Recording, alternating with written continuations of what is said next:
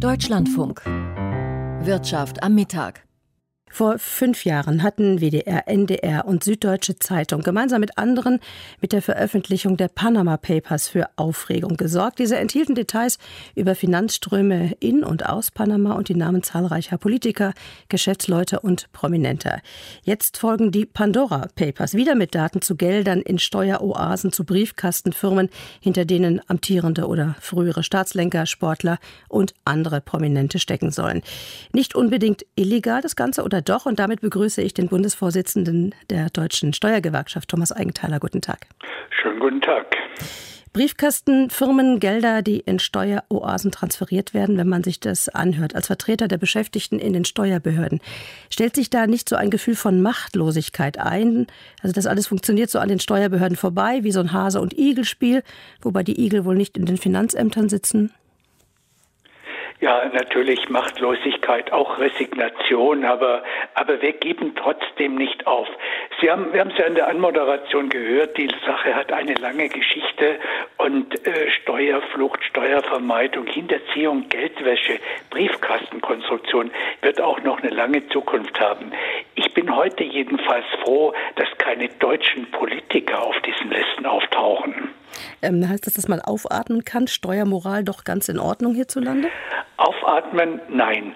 Wir haben in Deutschland ein, nur ein halbherziges Steueroasenabwehrgesetz vor wenigen Wochen verabschiedet. Das haben wir als Steuergewerkschaft hart kritisiert. Und auch bei der Geldwäsche gibt es in Deutschland große Defizite. Und ob man es glaubt oder nicht, wir haben nicht nur in, Deu- in Europa Steueroasen, sondern auch mitten in Deutschland. Immer so grundsätzlich, was kriegt man denn als Beschäftigter in einer Finanzverwaltung mit von so einer Briefkastenfirma, von so einer Steueroasenkonstruktion? Oder kriegt man doch eine ganze Menge mit, weil man ja auch so seine Pappenheimer kennt? Nun, es kommt drauf an. Manche Dinge werden uns natürlich beharrlich verschwiegen. Was irgendwo in der Karibik stattfindet und die Betroffenen hier in Deutschland wollen es uns nicht kommunizieren, werden wir das vermutlich nie erfahren. Es gibt aber auch so Grautöne, wo man bestimmte Ausgaben abziehen möchte und dann merkt man aber, Mensch, das sind ja ganz komische Firmenkonstrukte, Fantasienamen, äh, eine richtige Kaskade von Firmen. Das erzeugt natürlich auch Misstrauen. Aber da braucht man Wochen und Monate, um da richtig durchzusteigen. Und die Zeit hat man nicht? Die Zeit haben wir in Deutschland nicht. In den Finanzämtern fehlen allein sechstausend Leute. Das sind Stellen, die sind da, aber nicht durch Köpfe besetzt. Und wir könnten gut und gern noch mehr Personal brauchen. Im Grunde ist es doch so, das Kapital fährt mit dem Ferrari durch die Welt und die Finanzbehörden, die sind nur mit einem Volkswagen ausgerüstet. Und an genau der Stelle sollte ja gerade die Anti-Geldwäsche-Einrichtung F I U, F I U oder F I U, Finance Intelligence Unit helfen, die aber gerade ins Gerede gekommen ist, als nämlich im Zusammenhang mit Strafvereitlungsvorwürfen gegen die F I U auch Razzien unternommen wurden im Finanzministerium des damals wahlkämpfenden Olaf Scholz. In diesem Zusammenhang war ja vor allem beklagt worden, dass es aus den Finanzämtern Hinweise gibt über Verdachtsfälle, dass die aber dann in dieser Einrichtung, in dieser F I U stecken bleiben. Ist das so? Also zu den strafrechtlichen Vorwürfen, dort kann ich nichts sagen, das muss man aufklären. Tatsache ist aber, dass diese Einheit neu gegründet wurde und dann mit Verdachtsmeldungen überschwemmt wurde. Nicht nur von Finanzämtern, sondern auch Juweliere, Banken, Immobilienfirmen geben solche Verdachtsanzeigen ab. Immer dann, wenn im großen Stil mit Bargeld operiert wird. Und wenn nicht genügend Personal da ist, um die Dinge zügig abzuarbeiten, dann entsteht natürlich ein eine riesige Bugwelle und deshalb diese Vorwürfe gegen die F I U.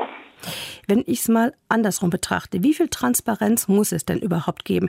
Kann man nicht auch den Gedanken haben, dass es gute Gründe geben kann, wenn so ein Superreicher nicht namentlich in Erscheinung treten will, wenn er gerade mal ein Schloss in Südfrankreich kauft? Aus dem jordanischen Königshaus hieß es ja auch, da gehe es um Sicherheit. Aber vielleicht hat auch ein mittelständischer Unternehmensbesitzer aus Deutschland durchaus legitime Sicherheitsinteressen. Also es gibt in der Tat das Bedürfnis nach Diskretion. Das merkt man oft in familiären Verhältnissen, wo man nicht alles ausplaudern möchte am Familientisch. Es gibt natürlich auch Diskretionsanforderungen gegenüber Geschäftspartnern. Das ist alles in Ordnung. Aber wo es keine Diskretion, wo es kein Täuschen, wo es kein Verdecken gibt, das ist gegenüber den deutschen Finanzbehörden.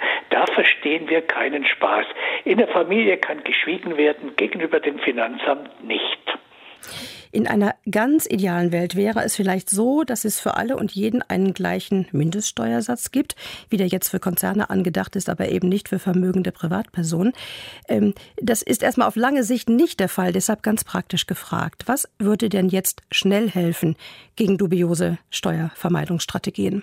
Also Steueroasen müssen natürlich international geächtet werden, aber auch in der E U. Und nochmal, es gibt auch in Deutschland Steueroasen. Manche Kommunen machen wirklich einen harten Gewerbesteuerwettbewerb untereinander aus.